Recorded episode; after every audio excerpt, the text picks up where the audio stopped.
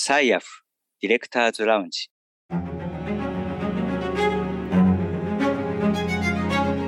皆さんこんにちは。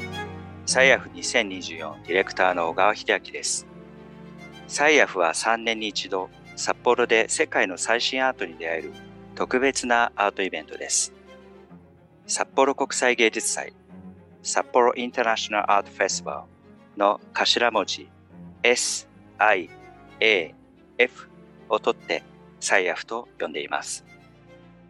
このポッドキャストプログラムは2024年1月に開幕するサイアフ2024のディレクターである私が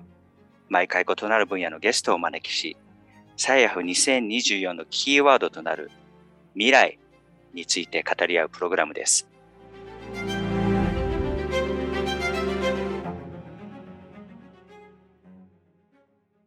えー、本日のゲストは広報 PR プランナーの山岸夏子さんです。こんにちは。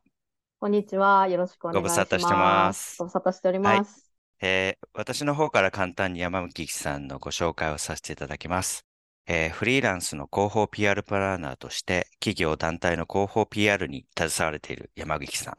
2014年に開催された初回から、えー、サイアフ広報チームの一員としても活躍されています。また、 NoMaps えー、新千歳空港国際アニメーション映画祭、 ROOTS & ARTS 白老など、北海道内の文化芸術にまつわるイベントの広報 PR にも多数携われていらっしゃいまして、で、さらには今年7月からですね、白老町の地域おこし協力隊に就任ということで、後で後ほどちょっとじっくり聞きたいんですけども、はい、札幌から白老町に移住され、えー、町、人の可能性を開くことをミッションに活動中ということで、ありがとうございます。多岐に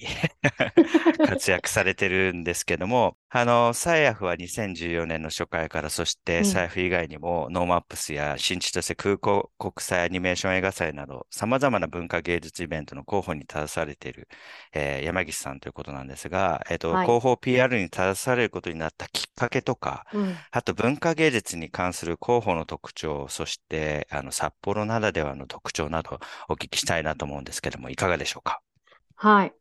あの、もう20年ぐらい前になりますけど、あの、リゾートで10年ぐらい勤めていて、そのリゾートで勤めていた時の10年間のうち7年ぐらいを広報 PR の担当だったので、広報 PR っていうのに出会って、そこから仕事になってるのは、その時が初めてで、そこから、あの、まあ、会社を辞めて独立して、フリーランスの広報 PR にっていうふうに、で、今に至る感じですね。うん。で、当時それで、そうですよね。そこの、まあ、リゾートというか、まあ、それももちろん体験は疲れる仕事だったと思いますけども、はい。あの、まあ、そこからさらにその文化芸術、うん、そしてその札幌というキーワードっていうものがより濃く、はい、まあ、インディペンデントとしては出てくると思いますが、いかがですか？そうですね。あの、特にその、まあ、リゾートにいたっていうのもあって、広報系のあ観光 PR みたいなところをベースにやっていこうと思って独立したんですけど、まあ、いざ独立してみたら、ちょうど2013年に独立しているので、2014年に、まあ、札幌国際芸術祭というのが始まるわけですけど、その時に、あの、まあ、広報 PR できる人がいないと。ので、手伝ってくれないかって言われたのが、まあ、文化芸術に関わるきっかけになってるんですけど。ええー、そうだったんですね。じゃあ、サイアフの誕生とともに山岸さんの文化 広報の側面というものが生まれたということなんですね。そうです。なので、うん、あの札幌国際芸術祭で人生が変わった人100人みたいな のがもしあったら、あの、必ずランクインすると思っています。なので、芸術祭があったから人生変わった、変わっちゃった人の一人ですね。なんかその変わっていくというか、もちろんあの芸術祭自身もその広報のあり方というものが、うん、えー、最初からあるものではないじゃないですか。はい、なので、うん、おそらく試行錯誤2014年の初回からで、うん、まあ今回に至るまでいろいろやらあのやられたと思いますけども、特にこの札幌、北海道における文化芸術、えー、という観点で言うと、うん、何か工夫されたこととか、何か、えー、特徴点みたいなのありました？そうですね。あのー、札幌ならではというのかどうかわかんないんですけど、このサイアスの広報に携わっていく中で、まあ、全国のあのアート広報文化芸術広報にあの携わっていた方と一回お話ししたことがあるのは、実は人口あたりのアート好きの比率ってあんま変わんないんじゃないかねっていうことを話したことがあって、まあ、札幌だと200万人のうちの何パーセントがアートが好き。で、えっと、例えば首都圏とかだと2000万人のうちの何パーセントっていうパーセンテージあんまり変わんないのかもねっていう話はして、パイが小さいから、まあ、札幌でアートをやるっていうのは、まあ、なかなかその人数を集めるとか集客するっていうのの、まあ、難しさはあるかもねっていう話はしてたんですけど、基本的には人口の問題なんじゃないかっていうのは前に話したことがあって、それはあの今もずっと思っているんですけども、一つ、あの、札幌ならではの難しさとして、ならではというか地方の難しさなのかもしれないんですけど、やっぱり東京に比べると、あのメディアがやっぱりそもそも少ない。あの、マスメディアもそうですし、あの、新聞、あの、雑誌なども、やっぱりそのアートを伝えるとか、あの、文化芸術を扱うメディアがやっぱり東京とかに比べて少ないっていうのは、あの、広報にとってなかなか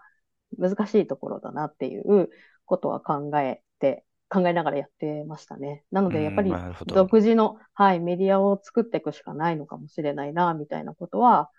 やっぱ毎回考えます。うんうん。それ今のポイントすごく重要かなと思っていて、うん、まあ要はサイエフ自身がメディアになる。サイエフ自身が、まあメディアとして、えっ、と、そのプラットフォームになっていくって視点で、うんはい、えっ、と、ないものを作っていくというのが、結局、あの、芸術、アート、そういう創造的活動を人につなげていく、そのものがないのであれば作っていってしまえというのが、うん、多分その、あの、最初の、えっ、ー、と、サヤフのミッションでもありますし、うん、まあ、創造都市としての役割かなっていうふうに思いますけども、はい。あの、山口さんは、白老町を舞台にしたアートプロジェクトの方もされているということで、はい、そのルーツアーツ白老への関わりをきっかけに、えー、今年の夏、札幌から白老町に移住されたということで、うん、まず白老町ってどんな場所なんですか？えっ、とですね、札幌から、まあ、大体車で1時間ぐらい、まあ、JR でも同じぐらいですね。で、えっ、と、新千歳空港にあの近いんですけども、あの、今だと、あの、ウポポイという国立民族博物館が、あの、できた場所なので、首都圏の方とかはすごく目にされてるんじゃないかなというふうに思うんですけど、まあ、小さな、1万5千人ぐらいの小さい町なんですけども、まあ、そこに海もあり、山もあり、あの湖もあって、そしてご飯も美味しくて、人もすごく面白いっていう場所ですね。そこで今、うん、あの暮らしながら札幌と行き来してやっています。なるほど。で、そこにあるルーツアーツ白老というものが、えっ、ー、と、はい、町内だけではなくて、北海道、ない、道外からの集客も多いと聞いているんですけども、このイベントについて少しお聞かせいただいてもいいですか、はい、そうですね。あの、去年からあのスタートしたイベントになっていて、まあ、ルーツとアーツっていう、その土地の、まあ、記憶だったりとか、文化もそうですし、これまでの歴史だとか、その人たちの営みみたいなものに、まあ、新しく、新しくていうか、再度フォーカスして、それをいろんな形で表現に変えたりだとか、あの、まあ、見せ方を変えて、まあ、再評価してみませんかっていうところで、まあ、アーティストを、あの、招聘して、あの、作品にしてもらったりだとか、あの、地域の人たちと連携しながら、競争しながら一緒に、まあ、街を見直していくっていうような、あの、プロジェクトをやっています。なるほど。で、なんか、そこにいろんな人たちが、まあ、もちろん山岸さんも含めて、はい、あの、巻き込まれていく感じが、ちょっと今の話でも聞いた感じしたんですけども、うんはい、やっぱあの人たちが、その旅に出る理由というものを、やっぱり今探しているし、はい、特にパンデミックという体験を経て、新しい旅が始まっているように思えるんですよね。うん、僕、あの、ヨーロッパいますけど、みんなもう、モチベーションの爆発がすごくて、で、もうどこにでも今機会があるんだったら行ってやれ、思ったらすぐに行動する。でも、はい、当たり前のところ行かなくなったところもあって、はい、つまり、あの、今までの観光や、そういう旅とまた違う新たな旅、ジャーニーというものが立ち上がっているように感じるんですけども、はい、もし、あの、まあ、プロフェッショナルとして、あの、いろいろ旅や、その広報のプロとして、その旅に出る理由、これからどんな風になってくると思います？そうですね。まあコロナ禍で特に、まあ YouTube もそうですし、VR もそうですし、視覚的な満足感っていう、あの旅行体験っていうのは、もうバーチャルでできてってしまっていて、例えば、あの、私もメタクエストを使って、オランダのエフテリングっていう世界一の遊園地ってところに、あの、ガイド付きのバーチャルツアーに参加したりなんかもしたんです。で、その時に思ったのは、こう、見る視覚的情報として楽しむだけの観光みたいなものは、本当にあのバーチャルで良くなるっていく可能性があったりだとか、あとは、あの、昔から思っているですけど、その誰でもこう、まんべんなく同じような体験を提供するような、まあ、エンタメ的な旅行っていうのも大小あれど、そういうふうにバーチャルで充足されていく可能性があるようにも思っているんですけど、最近その普通のところに行かないとか、普通の観光の仕方しないみたいなところで言うと、最近面白いなと思ってニュースで見たのは、あの、ピーチってあの、航空会社が旅行ガチャっていうガチャガチャでそのランダムに旅行を選ばせるっていうのが、まあ、日経の日経トレンディにも紹介されたりなんかもしているんですけども、まあ、やっぱりその当たり前の観光地に行くっていうよりは、なんかすごくその偶然性を面白がるような、あのスタイルになっていくような気がしていて、まあ私が実際に旅するときもなんかそういうものを求めているなと思っていて、特にそのアートがいいとか芸術祭がいいのは、なんかその偶然性の宝庫であって、うん、予定してなかったものとか、自分が見ようと思ってなかったものが見られちゃうみたいな、うんうん、そういうチャンスをあの提供できるのが、まあ、芸術祭みたいなものだったりするなと思うんですけど、なんかやっぱりその偶然出会った人と一緒にご飯行っちゃおうかとか、連れてってあげるよとかっていうような、その偶然性みたいなものが、まあキーワードになるっていうか、欲しているあの、ニーズになってるんじゃないかなっていう気は、あの、ちょっとしています。そうですよね。いや、あの、一緒に本当に今から準備してるじゃないですか。うん、まあ、あの、偶然性というものをね、そのサイアフをきっかけに仕掛けていくというのが我々のミッションだとは思いますけど、はいうん、どどどういう、どうします？どう偶然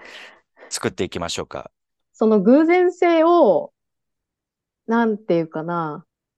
偶然性みたいなものを演出してあげるとか、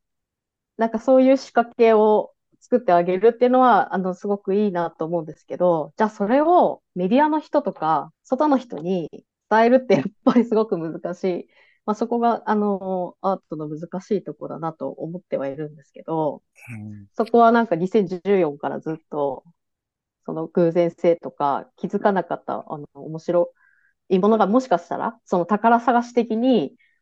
あるかもしれないっていうのを、まあ、どうやって伝えたらいいのかなっていうのは、あの、ずっと課題として持ってます。なんか、あれですかね。やっぱ余白余白を作ってあげるってことかなっていう気もしていて、うん、やっぱりその、なんでしょう。えっ、ー、と、新しい、要は地球の歩き方通りに歩かないっていう、うん、やっぱ時代に入っている中で、うん、その、やっぱり生のノイズがあって、で、そのノイズにこう感化されて進んでいくような、要は地図なしのコンパスだけ持って出る旅ですよね。はい、だから、なんとなくですけど、やっぱ地図を渡さないとか、むしろコンパスの最初のトレーニング、チューニングだけやってはい、あと、あと行く、行ってもらうとか、なんかやっぱりそこに余白を作るというあの視点で、例えば、はい、あの、クリエイティブなジャーニーの一つとして、この財布を捉えてもらうってやり方もあるでしょうし、うん、まあ、あとはそのライブ体験にこだわる。やっぱり、あの、オンラインで、えー、感じられなかったものって、トークにしても、あの、音楽にしても、ちょっとした息遣いであったりとか、うん、ほんとすごいちっちゃいノイズで、でも体の、えー、なんつうのかな、外側にはバイブレーションが来ている感じ。で、それが、うん、あの、解像度いくら上がったとしてもスクリーンのね、全然、はい、もう関係ない、関係ないじゃないですか。生の、このノイズっていうものは。はいはい、だから、やっぱり今、ノイズキャンセリング、ノイズリダクションの全部テクノロジーがそっち行ってる時代の中で、はい、あえてノイズとは何か？みたいな問いで、えっと、この旅とかを作ってみるといいでしょうし、はい。なんか、えっと、すごく、あの、いいなって思う反面、やっぱりそれを楽しめる人の人数って、まだそんなに多くないんだろうなっていう気もしていて、なので、で、やっぱりまだ詰め込み型の観光情報を網羅していくっていうスタイルの、あ旅行スタイルっていうのも、まだまだこう根強いというか、色濃い中で、なんかその、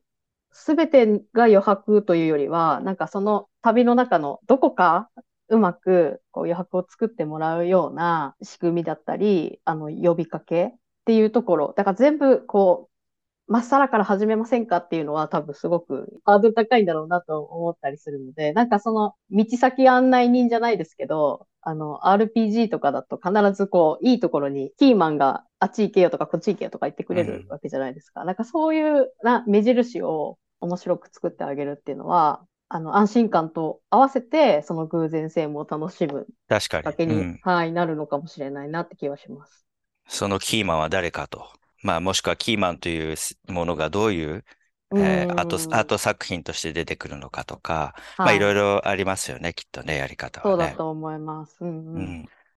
まあ、あとあれですよね、食ですよね。アートかける食とか、アートかける、なんだろう、えー、っと、その自然、みたいな話をできると、えー、いいでしょうし、そういったところに偶然性、みたいなものが入ってくると、うん、もっともっとそこに吸い寄せられるっていうか、うん、アートしていくとパイは狭いけど、うん、ネイチャーと食から入って気づくとアートだと全然変わるじゃないですか。そうですね。はい。なんかそこら辺ができるといいですよね、きっとね。やっぱその食べるという行為とアートってすごい親和性がありそうな気がしていて、同じ時間を一緒に過ごして対話する。多分コミュニケーションの集合体じゃないですか。だから、なんか食べるとかっていう観点で、美味しい食材、まあ、もしくはお酒であったりとか、いろいろあると思うんですけど、うん、山岸さんはどうなんでしょう？その食という、食には興味というか、関心はございますでしょうか？まあ、ありますね。あの、うん、今日もちょっと二日酔いなぐらいなんですけど、お酒も。そういうことなんですね。飲みますし、はい、ご、美味しいご飯は、はい、大好きです。よね。はい。あとですね、あの、すごく個人的なパーソナルな話ですけど、あの、うん、山岸家はいつも毎年庭で、あの、プチ雪祭りをやっていて、あの、父親と滑り台作って、あの、私が雪像を作ってみたいなのをやるんですけど、そこで必ず母親が、あの、ホットココアを持ってきてくれて、うんうん、で、雪の中ホットココアを飲むっていうのが、毎回の、まあ、ダイジェストの一つ、一コマに必ずなるんですけど、なんかやっぱりその寒い場所とか、例えばスキー場に行った時のおにぎりとか、なんかそういうすごい素朴なんだけど、こう、みんなの雪国の人の、にこう埋め込まれてる、そのあったかいものと雪とか、あったかいところで食べる、あの、冷たいおにぎりみたいな、そうですよね。そのギャップですよね。はい。温度差、温度差になっちゃいますけども、うんうんうん、単純に言うと。温度差ね、こだわるのはありかもしれないですよね。はい。なんかそ、そういう、なんか食、なんか美味しいものを食べるとかっていうよりは、なんかそこの寒い場所だから食べてきたものとか、飲んだものみたいなことは思い出になるなるのかなというか、うん、忘れられない体験ではあるかなっていう気はします。うんあと僕なんかやりたいのは、あの、サイフキッチンみたいな、いわゆるその、まあ、今回のテーマが、えっ、ー、と、このミッションに共感していただけるようなレストランとか、うん、酒蔵みたいなところが、うん、なんつうのかな、その、食べる、えー、飲むっていう体験プラスプラスをアーティストとコラボレーションで作っていって、はい、財布の人たちに見てもらうとか、体験してもらうみたいなことがあると、まあ、それもまた温度差ではないですけど、うん、えっ、と、また違う意味でのギャップにもなるかもしれないし、はい、もしかしたら、新しい食べ合わせ？あの、うん、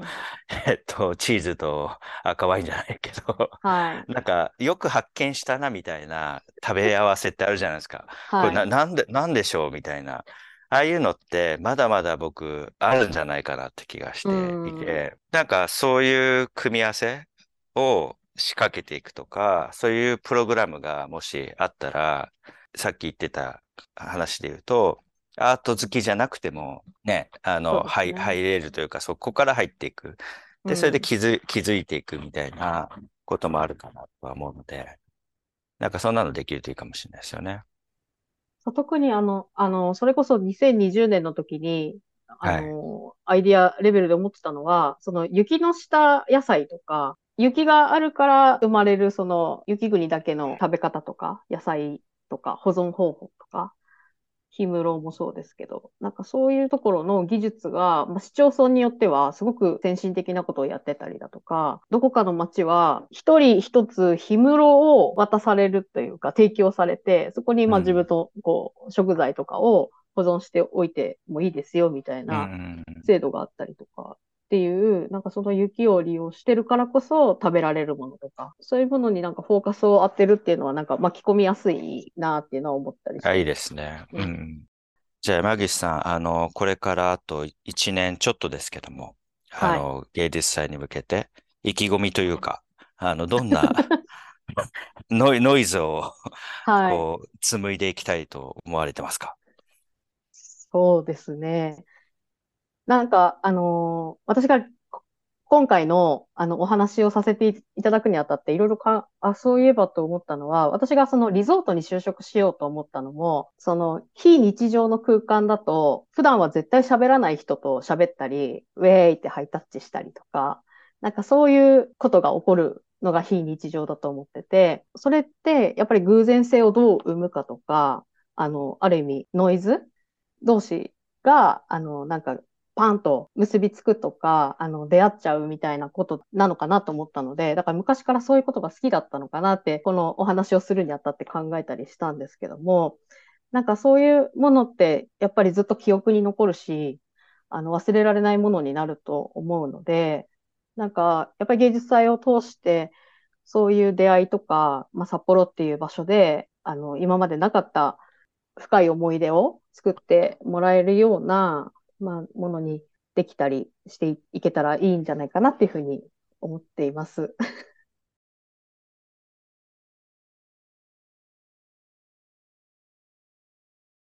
ね、楽しみですね。偶然で溢れる、そしてう記憶にん。残る芸術祭ということで、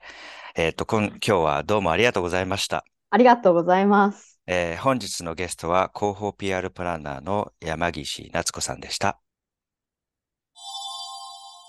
では最後は、ヒデズワンミニットキーワード for サイアフ2024のコーナーです。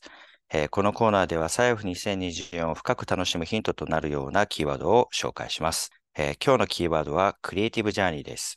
えーパンデミックの長いトンネルを抜けて世界が動き始めています。この体験を経て私たちは移動やリアルの世界だからこそ感じられるノイズや心に伝わる振動、小さいけれどそこにある息遣いの重要さに気づき始めています。さて、この新しい地球でどんな旅に出ましょうか、えートリップやトラベルという、えー英語の単語はですね、短期的な、中期的な旅なのに対して、ジャーニーというものは長い旅を意味します。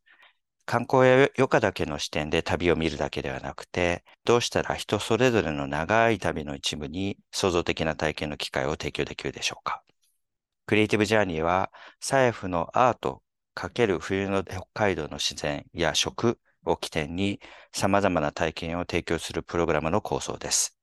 えーどのようなことができるか検討しています。ぜひお楽しみに。